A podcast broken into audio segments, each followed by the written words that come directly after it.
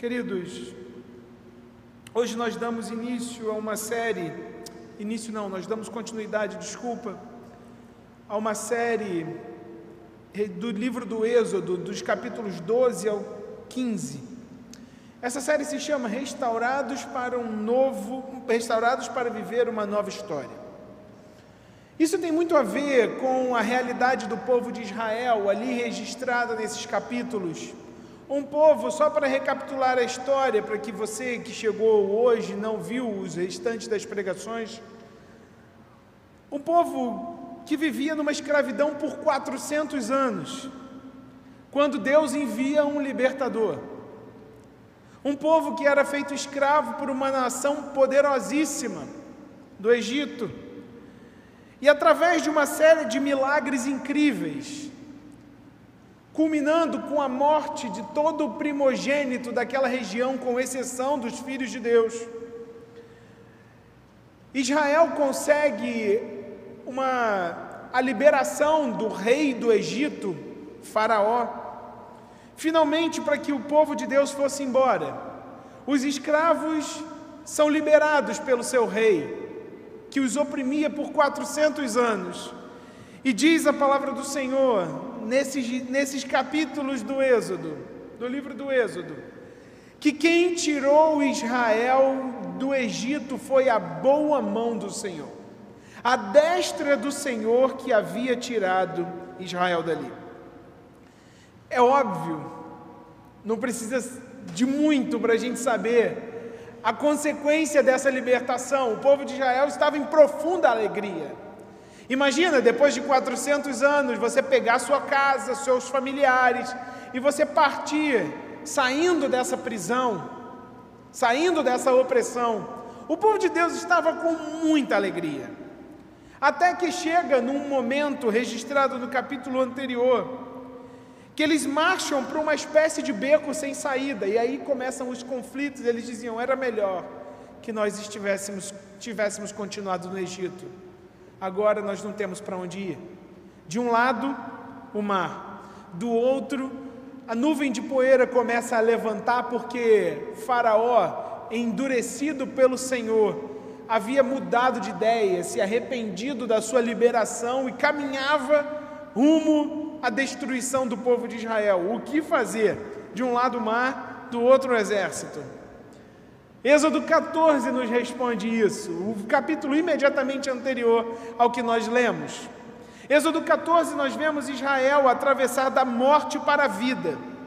Nós vemos Israel, pela mão do Senhor, passando a pés enxutos, a pés secos, por meio do mar o Senhor, através de um vento, através de um sobrenatural, abre o mar e o povo de Israel passa. Mas o milagre não termina aí, porque quando o povo de Israel passa, o Senhor fecha o mar e os inimigos mortais do povo, um, um dos maiores exércitos daquele tempo, todo ele sucumbe diante do poder do Deus de Israel. Aí chega Êxodo 15, o texto que nós lemos. E se você fechou a sua Bíblia, eu quero convidar você para que abra novamente. Nós vemos Êxodo 15, Moisés, o líder desse povo, aquele levantado por Deus para ser o libertador. Nós vemos Moisés respondendo com adoração a essa experiência. Pensa, eles acabaram de passar pelo mar que se abriu. E quando eles acabaram de passar pelo mar que se abriu, o mar fechou e eles viram os seus inimigos todos mortos. A boa mão do Senhor havia os livrado e havia derrubado os seus inimigos. O milagre é duplo. O que Israel faz, o que Moisés faz? Moisés se vira a Deus e entoa um cântico de adoração ao Senhor. O cântico de Moisés foi um momento muito especial para o povo de Israel após atravessar o Mar Vermelho. Porque se traduz na vitória do povo judeu. Quando não só é libertado, mas quando vê os seus inimigos derrubados. E é dentro desse cenário, é dentro dessas, desse quadro pintado que nós estamos no capítulo 15. Vitória, libertação, um novo começo Tudo isso que aponta para o nosso tema da série da manhã: libertados para viver uma nova história. A pergunta que fica olhando para esse texto de Êxodo 15 é: e eu e você? Aqueles que nós que vivemos milhares e milhares de anos após a abertura e fechamento do Mar Vermelho. E eu e você?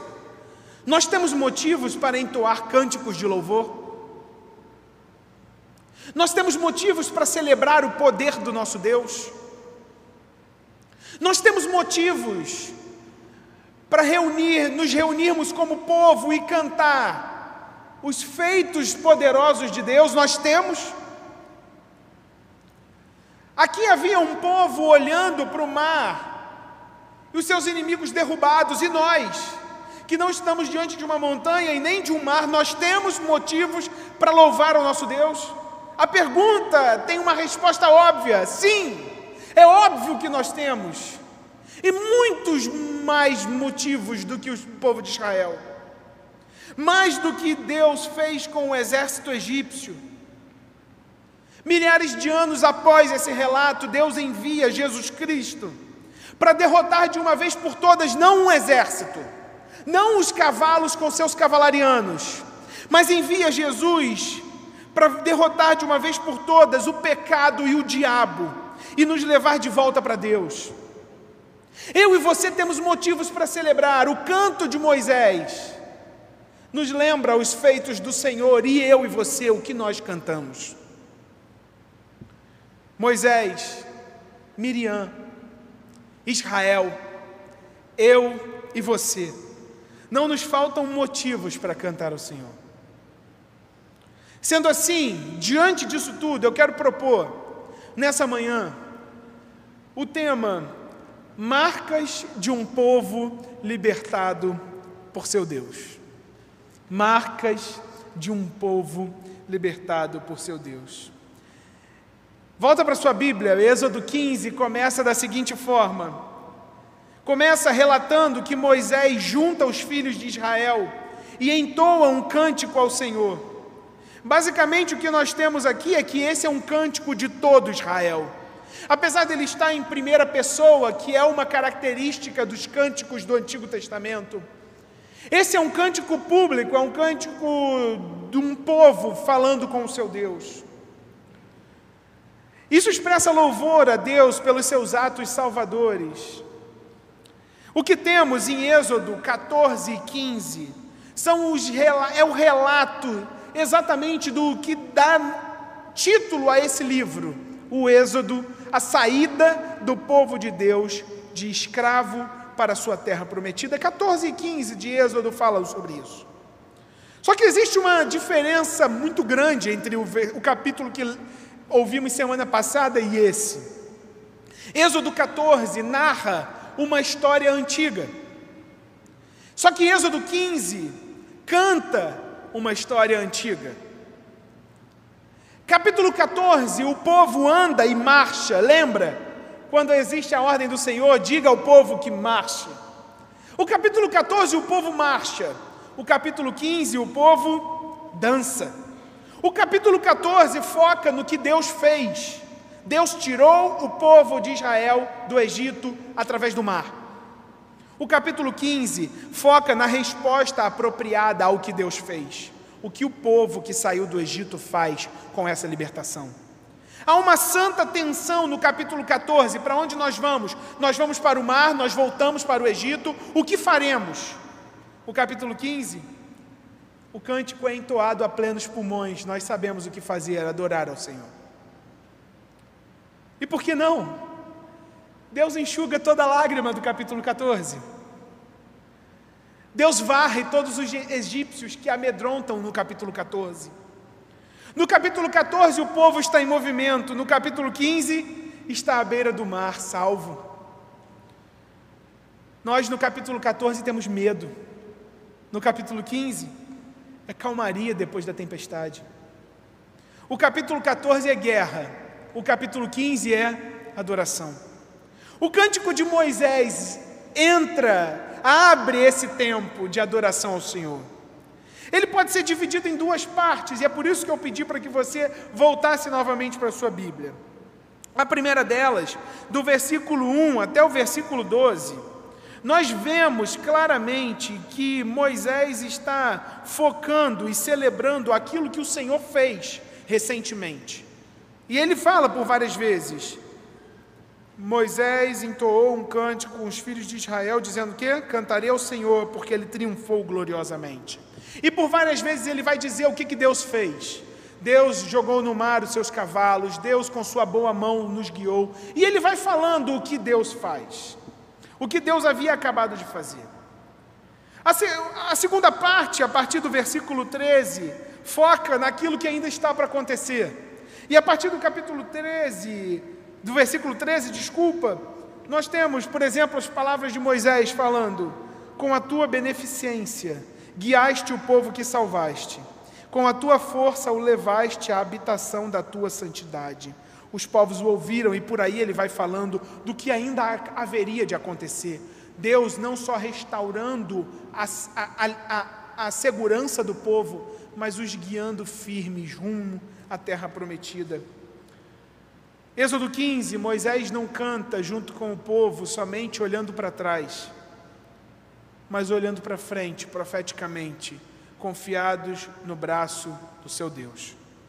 Para concluir essa explicação, o que nós vemos no cântico do mar de Moisés é que ele cumpre dois propósitos para o povo de Israel. Primeiro, Primeiro, que ele anuncia para as gerações israelitas que a vitória de Deus sobre Faraó não é uma casualidade, não foi um golpe de sorte, foi a boa mão do Senhor que intencionalmente liberta Israel. Mas o segundo aspecto se dá na ênfase final, e eu quero convidar você para que leia comigo o versículo 18 novamente que diz o seguinte, juntos: O Senhor reinará por todo o sempre. Amém.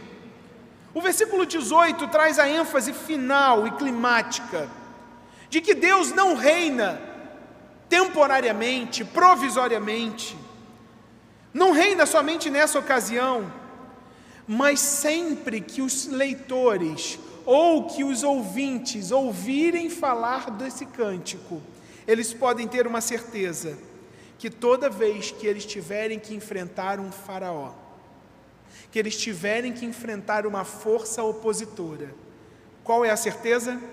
Deus sempre reinou. Deus sempre reinará. Deus reina agora e reinará para sempre. Isso não é uma boa notícia para todo aquele que se comporta como opositor de Israel. Todo aquele que se comporta como opositor de Israel ao ouvir esse cântico tem uma certeza: você vai ser destruído. É dessa forma que Moisés lidera o povo em adoração ao Senhor. Deus não apenas os tiraram da escravidão, mas Deus havia derrubado os seus inimigos mortais.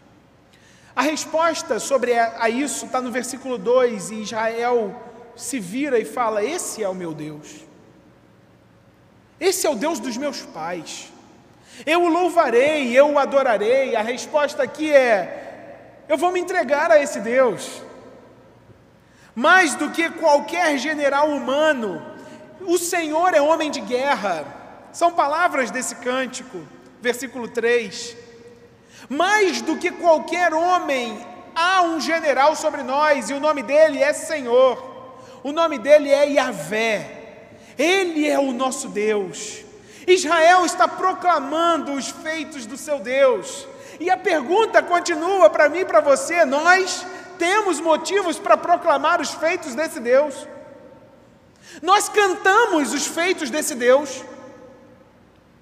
O nosso coração pode se encher da certeza e da alegria e da adoração que Israel tem no capítulo 15 de Êxodo, nós podemos.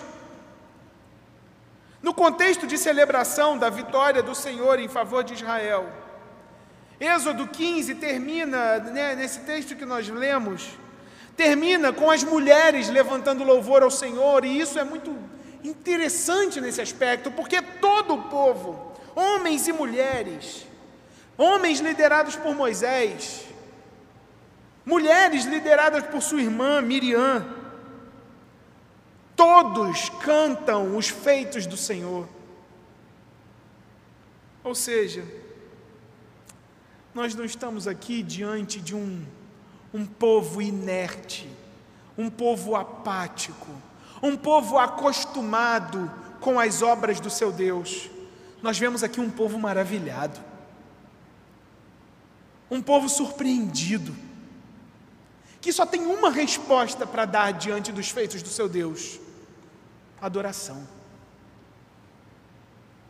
E diante dessa breve explicação, eu quero conversar com você, porque nós precisamos ver que a bênção do Senhor, quando alcança a nossa vida, não é mais um dos feitos de Deus, é o feito de Deus. A gente precisa quebrar a apatia com que nós vemos a mão do Senhor sobre nós. E como o povo de Israel, entoar cânticos ao nosso Deus. A pergunta que vai seguir por todo o sermão a, partir de agora é: que marcas um povo que é liberto por Deus passa a mostrar ao mundo? Quais são as marcas de um povo libertado por Deus? A primeira delas, que eu gostaria de destacar, ela está presente por toda a primeira parte desse, desse cântico. Você vai perceber nos versículos 1, versículo 4, versículo 8, versículo 9, versículo 10, versículo 12, por toda a primeira parte, a primeira marca de um povo liberto pelo Senhor. A primeira marca desse povo é o compartilhar dos feitos maravilhosos de seu Deus. Um povo que é liberto é um povo que compartilha dos feitos do Senhor. Esse aqui é o primeiro cântico ao Senhor registrado nas Escrituras. Eu vou repetir essa curiosidade. Esse é o primeiro cântico ao Senhor que é registrado nas Escrituras. Eu não estou falando aqui que antes o povo não cantava ao seu Deus. Eu estou falando aqui que essa é a primeira o primeiro registro público de um povo que canta os feitos do seu Deus. E não é interessante que isso se dá justamente no momento seguinte à libertação desse povo? Não existe como ficar inerte diante dos feitos de um Deus que tira um povo da escravidão e o leva rumo à terra prometida. Não existe como permanecer apático diante das maravilhas diante dos olhos. A resposta é uma só: cantemos os feitos do Senhor. Mas a gente está no deserto, né? Saindo do deserto, vindo para o século 21. A pergunta que continua a soar nos nossos ouvidos é: nós temos proclamado os feitos do Senhor por onde andamos? Ou melhor, durante a semana, nós nos lembramos dos feitos do Senhor nas nossas vidas? Ou será que a pressa desse mundo sufoca o nosso coração, a ponto de nem lembrarmos do que o Senhor já fez por nós?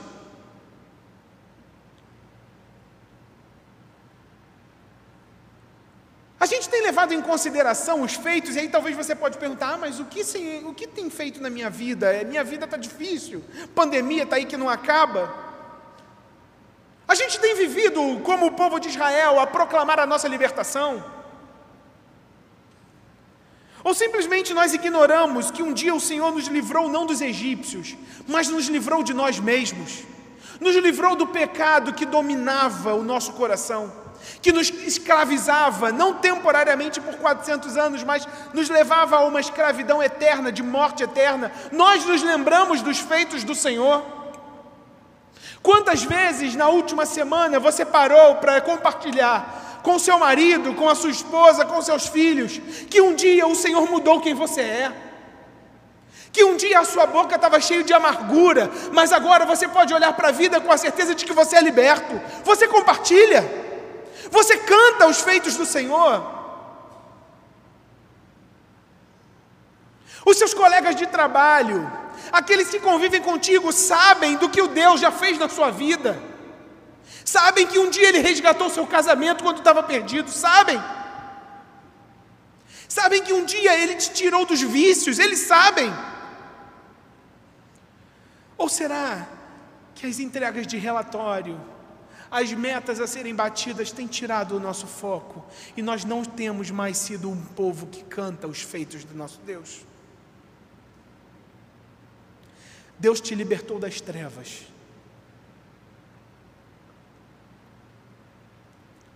Abrir o mar pode ser uma cena bela de imaginar. Um vento batendo, mar se abrindo, um povo passando a pés secos. Pode ser bonito de se imaginar. É compreensível o povo de Israel cantar sobre isso. Certamente foi incrível de ver com os olhos. Mas o ápice desse drama, escrito pelo Senhor, não se deu no mar, se deu numa cruz. O ápice da libertação do povo não se deu na destruição e na morte dos egípcios, se deu na morte do próprio Deus. Do próprio Deus para não nos tirar dos egípcios, para nos tirar do império das trevas. Nós temos motivos para cantar. O Senhor nos liberta da escravidão. Nós não somos mais escravos. Nós podemos lutar porque o general está na nossa frente. Porque a morte não o deteve. Ele morreu para nos salvar mas ele ressuscitou, porque ele não é o egípcio morto no mar, ele é o próprio Deus que ressuscita para nos conduzir à terra prometida. Eu e você temos motivos para cantar. Eu e você temos motivos para compartilhar os feitos de Deus. Eu e você podemos, nessa semana, compartilhar sobre o que Deus tem feito na nossa vida como Ele tem mudado a nossa personalidade, como Ele nos tem dado domínio próprio, como Ele nos tem feito amar mais aqueles que estão ao nosso lado, como Ele nos tem ensinado a perdoar uns aos outros. Um povo libertado por Deus, em primeiro lugar, é um povo que compartilha dos seus poderosos feitos. Mas o versículo 2 nos mostra a segunda marca de um povo que compartilha, um povo libertado pelo Senhor. A segunda marca é a consagração de vida ao Senhor. Não, mais uma vez, não tem como permanecer inerte diante dos feitos do Senhor. Ele nos libertou, o que nós fazemos? Nós nos entregamos a Ele, é o que o povo de Israel diz. Ele é o nosso Deus. Ele nos libertou, nós vimos com os nossos próprios olhos. Esse é o nosso Deus, nós o louvaremos. A consagração de vida ao Senhor é a consequência imediata de um povo que tem motivos para cantar a vitória do seu Deus. Não vale a pena, não é importante viver para nenhum outro aspecto, senão para o Senhor. O versículo 2 é belo de ser lido. Ele fala: O Senhor me foi por salvação, então eu o louvarei. Essas palavras apontam para uma condição espiritual de submissão àquele que é digno de ser louvado e adorado. E se o povo de Israel faz isso, saindo do deserto, nós voltamos para o século 21 e nós precisamos entrar na nossa vida com tantas coisas que tentam capturar o nosso coração. A pergunta é: nós temos vivido de forma consagrada a Deus? E o que, eu quero dizer com isso?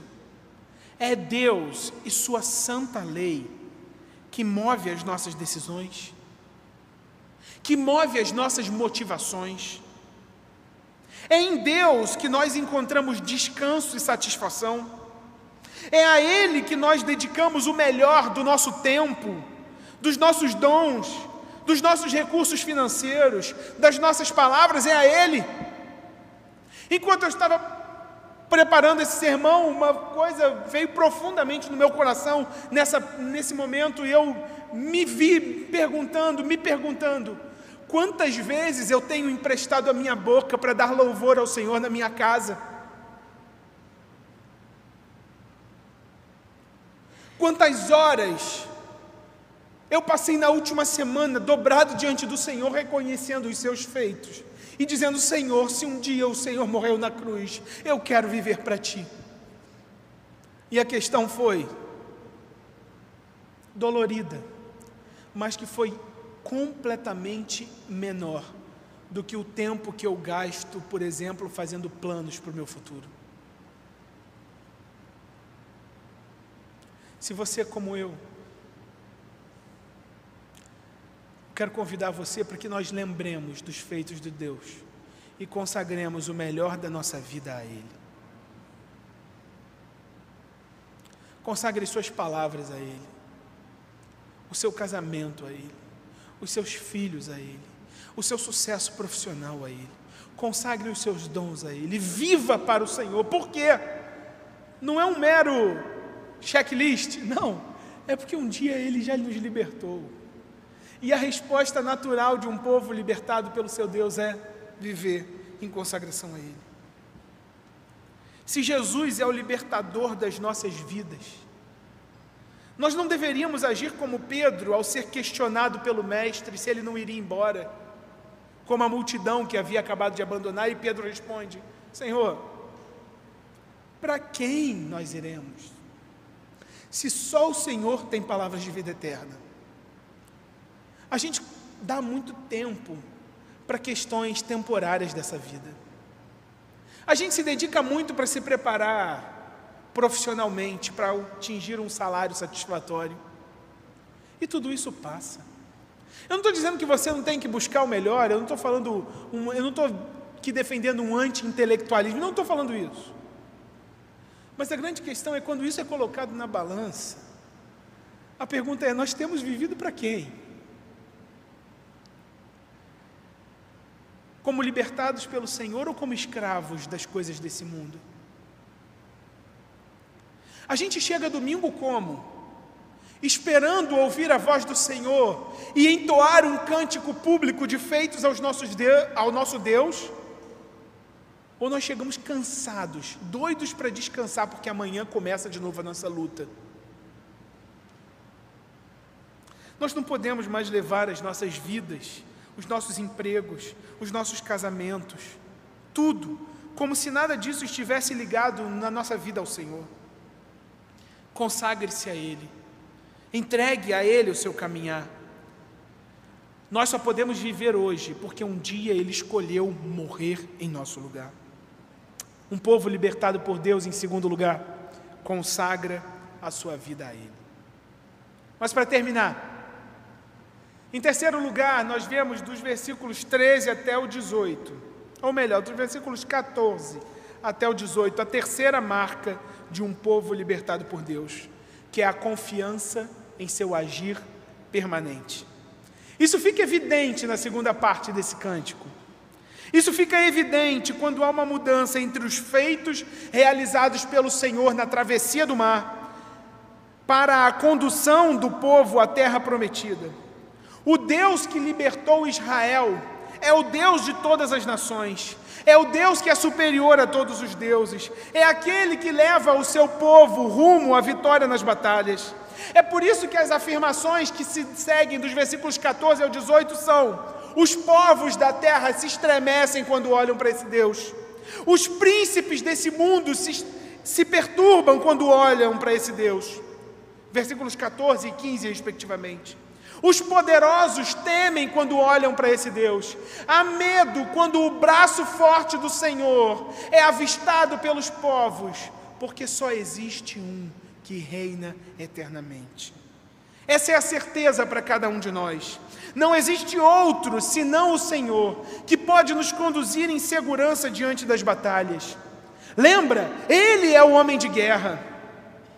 Ele, e somente Ele, é quem pode nos liderar nas nossas batalhas. Se o agir de Deus é permanente, a pergunta que continua é: por que eu e você insistimos em lutar sozinhos?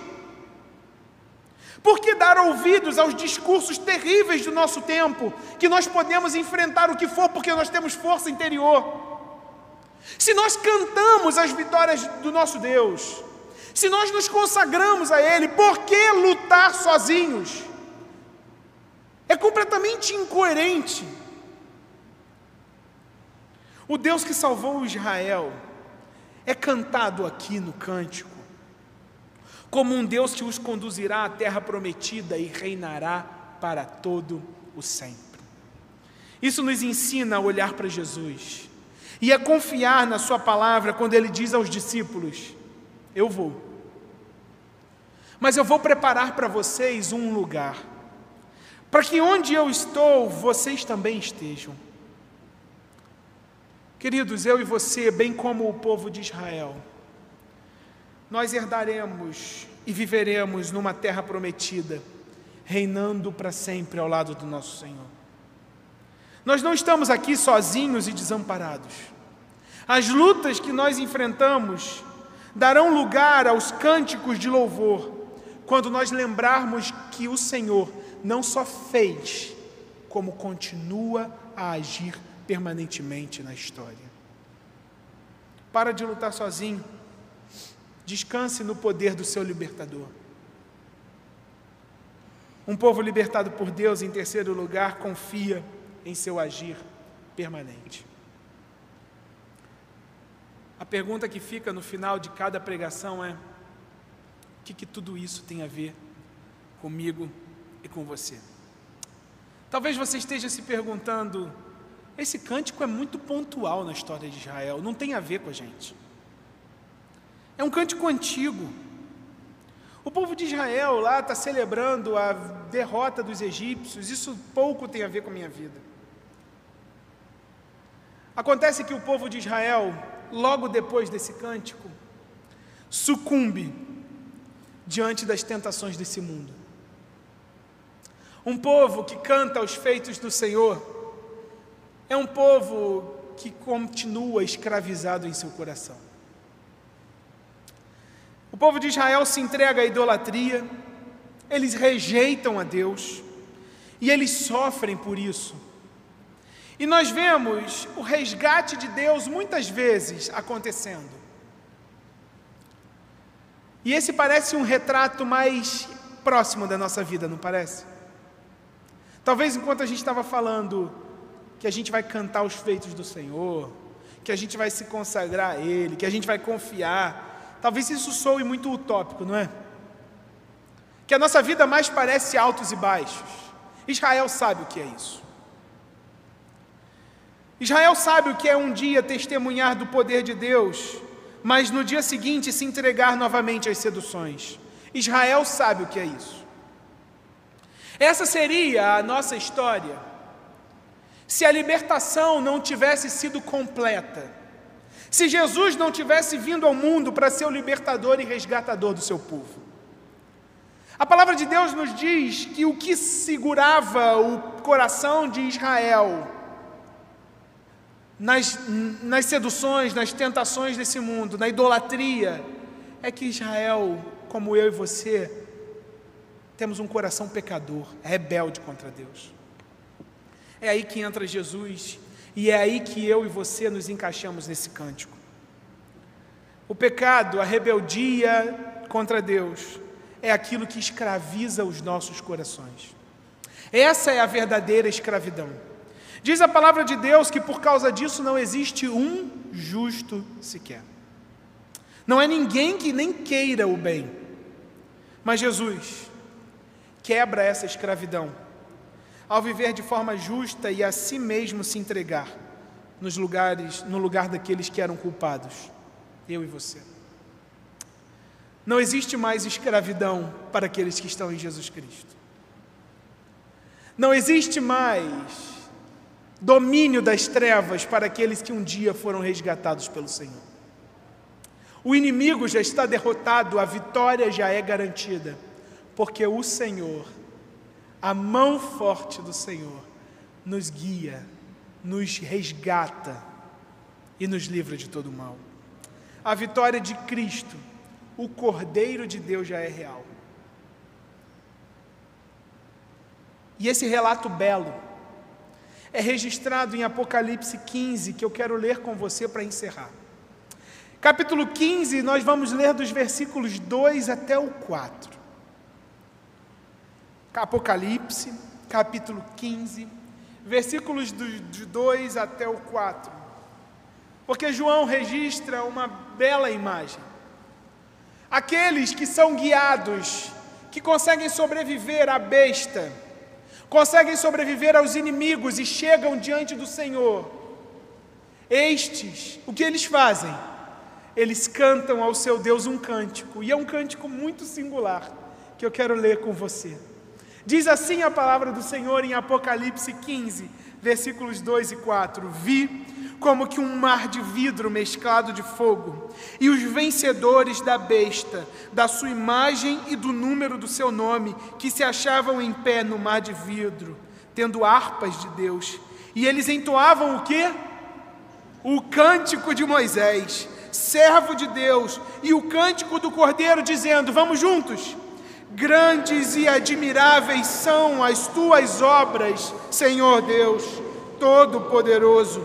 Justos e verdadeiros são os teus caminhos, ó Rei das Nações. Quem não temerá e não glorificará o teu nome, ó Senhor? Pois só tu és santo, por isso todas as nações virão e adorarão diante de ti, porque os teus atos de justiça se fizeram manifestos. Aleluia! O cântico de Moisés é o nosso cântico. O Deus de Moisés é o nosso Deus. A libertação de Israel é a nossa libertação do império das trevas e nós reinaremos ao lado do nosso Deus. Enquanto isso, nós somos levados a viver de acordo com essa libertação. Compartilhe dos feitos do Senhor, consagre sua vida ao Senhor e confie no agir permanente do seu Senhor. Que Deus nos abençoe. Nós vamos cantar essa batalha. Nós vamos cantar que nós, os guerreiros, se preparam para a luta, mas não para por aí. É Jesus o capitão que vai à nossa frente. Eu quero convidar você a plenos pulmões, como os 500 mil homens que declaravam o cântico de Moisés. Eu quero convidar você para cantar os feitos do teu Deus, Deus de vitória, Deus de libertação, o Deus que em Jesus Cristo nos liberta do império das trevas. Os guerreiros se preparam para a grande luta.